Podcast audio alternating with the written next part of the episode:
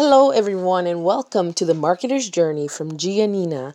Today, we are um, we are recording our launch episode, which is going to discuss my marketing story. And I hope that you guys can get some value from it. I hope you guys enjoy it because I'm really excited about sharing this story with you guys. And hope everyone's doing well and safe. And here we go. Who were you, and what were your circumstances? I was just a regular person, um, working nine to five like most people, like we learn in school, and I worked hard. I gave my companies uh, 110% of my effort. I always like to be a high achiever in the companies. I always got all the awards. You know, I always had my metrics. I always was number one in the country with my metrics, but I just loved working hard and proving that um, I could do the job that they would put me, any task they would put me to do, I would do. What were your hopes, your, your dreams, your desires at the time? Well, I mean, I always wanted to travel a lot because when I was a kid, I used to travel a lot, and that was something that was just part of me. Um, you know, I remember traveling with my parents. Uh, and we always brought our dog. It was just so funny. You could hear the dog barking in the uh, bottom of the plane. It was just crazy. He barked at everything. So, uh, traveling has always been a major part of my life, and I just wanted to do that and have uh, that be a part of what my family and I did, and just being free to do that. What were you struggling with at the time? And what did it mean to you and your family and your business and such? Well, um, at the time, uh, it was just, even though we weren't like the brokest person alive or on earth, um, living paycheck to paycheck was just not fun. You kind of had to go on this crazy journey. And I, I don't know how many of you guys feel that way or have felt that way. Just the fact that um you want to do something, but you know that you're not going to have the money you need because you know this money that you're making every week or every two weeks is already allotted to some bill. How did that make you feel? Pretty terrible. I mean, it's pretty terrible. Uh, it's um, just a heart crushing feeling. Um, for example, you know, when the kids ask something like, okay, hey, can I get this toy? Or can I get that? Or can I go here? And the answer is just always like no. And then your kids are telling you, oh, you always say no. And then you're like, it's like it becomes this thing that you're building, like this monster of like, you're reinforcing this yeah, we can't do this, we can't do that, we can't do that. And the kids are just learning that. And then you see it in them, and it's like heartbreaking, like totally devastating just to always be telling your kids no, like not being able to do one thing or the other. Uh, even like something simple, like, okay, movies. Let's go to the movies. Oh, we can't go to movies because movies are expensive. It's five of us. So it's just a lot, you know? So it's soul crushing. What happened when you hit bottom? Well, I was working at one of the top companies that I worked with. I had been there five years, and I, um, I was working. Um, I actually literally just um, saved a major account for the company on my own um, something that was outside my scope. Um, and I only did it because I always like going above and beyond for my my employer, and as a result, they were I was awarded the highest award in the company. I was the first one to receive it in the entire nation, um, and they fired me a couple days later. Yeah, and um, I was pretty sad it, it was pretty bad because I knew once I was fired that it wasn't going to take long for everything else to unravel in our world. And it did it unraveled pretty quickly. Um, things got really bad. Um, we lost our apartment. Um, thank God we have really good friends and they allowed us to stay with them. but if you can imagine how uncomfortable it must have been um, for five of us to stay in another uh, couple's apartment or uh, another couple's home, um, it was just the greatest gesture that they ever did for me, but it was just so uncomfortable um, knowing that this is our reality now, that we have done this and our children were suffering the consequences of it. It was just rough. It was really bad. What happened to change your mind and show you a new way? Well, what happened was many years ago, I was told um, by someone to read a book. And at the time, I was young and my mind was not in the right place. And I never read the book. But I started to think these people who hired, you know, who hire others and then throw them away like to yesterday's news uh, paper, you know, um, they don't care about you. So why go back to working for someone else like them? Why go back to working for them? Why not look for something that was my own, right? So I was like, you know what? I'm gonna start with that book. Someone told me read this book a long time ago, and the book, uh, you all may know it, is called Rich Dad Poor Dad. So I went and got the book, and I read it. I in like two three days. I read the book, and I was it was exciting. It, these concepts were like, you know, different to me, and I started learning things. I was like, wow, I can't believe this is you know real. But uh, what was missing in the book was how to do this. And so I was like, oh, I know where to search. I will look on YouTube to see what's out there. And so that's exactly what I did. I got on YouTube and I started to search. Um, and it led me to a video um, that put me, um, that lit the fuel of my love of real estate. As a result of the epiphany experience, what was your plan to move forward? Well, after that, I was going to be a real estate investor because I love real estate and every aspect of it, all the different nuances to it.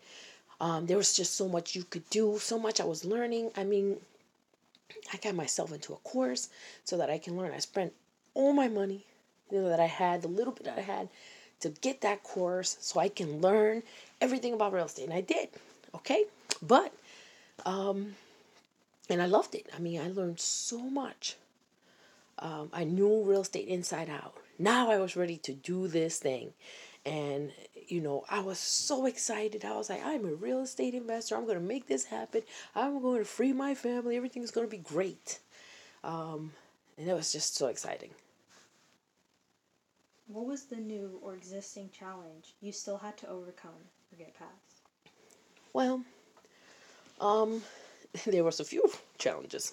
So when you lose everything, you kind of lose uh, your credit history. You kind of lose. Um, you don't have the opportunities that you, you know, you don't have any um, savings or anything like that. And I had to start from like scratch. But while I'm doing that, I had to get another nine to five so that I can continue to live and support uh, our family and, you know, try to make this real estate thing happen while doing that. And the thing was that that was very hard because if you know anything about real estate, you know that it takes some money and some credit to at least start quickly. Um, but the longer way to do it uh, is to prospect. And prospecting was extremely hard when I was working a nine to five and I was just trying to do it all myself. I was trying to learn everything myself. I was trying to just do everything. You know, if you ever have this feeling like, okay, I'm going to do this thing, okay, but, and then you learn you have to do this step. And you're like, okay, I'm gonna go learn this step and I'm gonna do all that. Yeah, this is great. And then you're like, okay, you got to do step number two, and then you're like, I'm gonna learn this next step and I'm gonna do all that, you know. And that was extremely hard, like doing and trying to learn everything all at the same time, and working a nine to five and trying to have some family time. It was extremely difficult. What did you do to overcome that challenge? Well,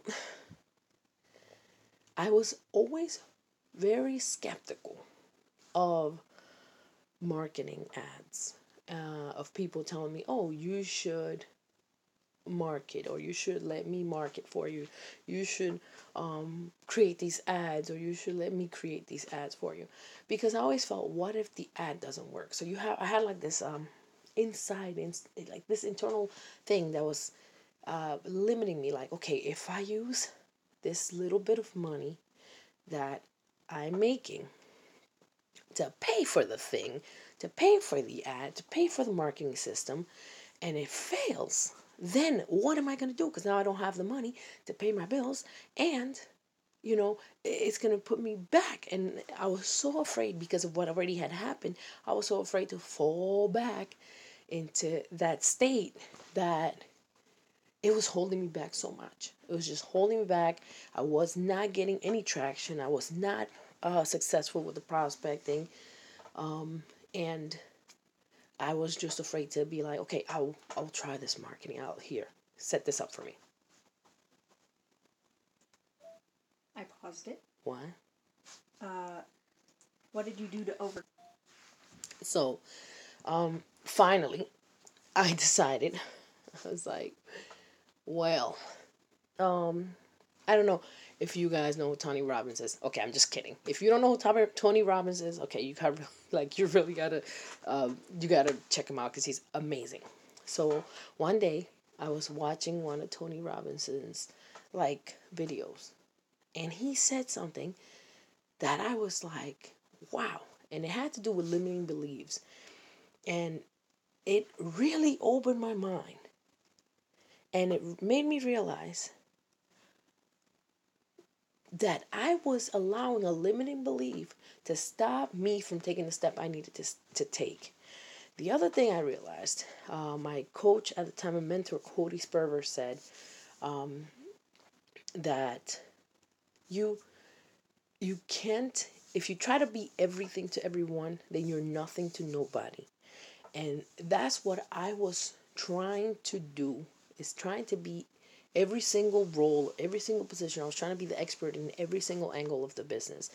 And I decided, let me try this ad thing. And I went ahead and I put the money up and try not to look back. What did that allow you to do? Well, um, it completely transformed everything. I mean, when you know, things started to move towards the right direction. Leads started coming in, and I started to get some traction. It wasn't easy, but I did see the results. And I would go to work, the ad was working for me. I would come home, there were leads there. What did that mean to you and others in the end? Well, it just changed me completely forever. Um, I started to understand things like scarcity mindset. I was operating from a scarcity mindset all the time because um, from my adulthood life, my entire adulthood life, I operated under scarcity mindset all the time. It was always like, okay, we need this next check to pay for this next bill that's already coming. And we were operating in a backward system. And that mindset was a deeply entrenched thing that I had in me. Even though I was always such a positive person, I still had that in there. And I had to get that out and remove it. And once I was able to actually let that go and change my thinking into an abundance, you know, mindset. I was able to put the money into the right place, into the machine that was going to produce the results I needed while I was working still, so that I could then really have a business. Um, I wasn't doing everything myself. I had a, a, an automated system to generate what I needed to generate. And then I was like, you know what? I want to help others. I want to help other people uh, to, to understand this system, to understand what this machine does, and what it can do to your business, and what it can really mean for your life. Because it, automation is everything.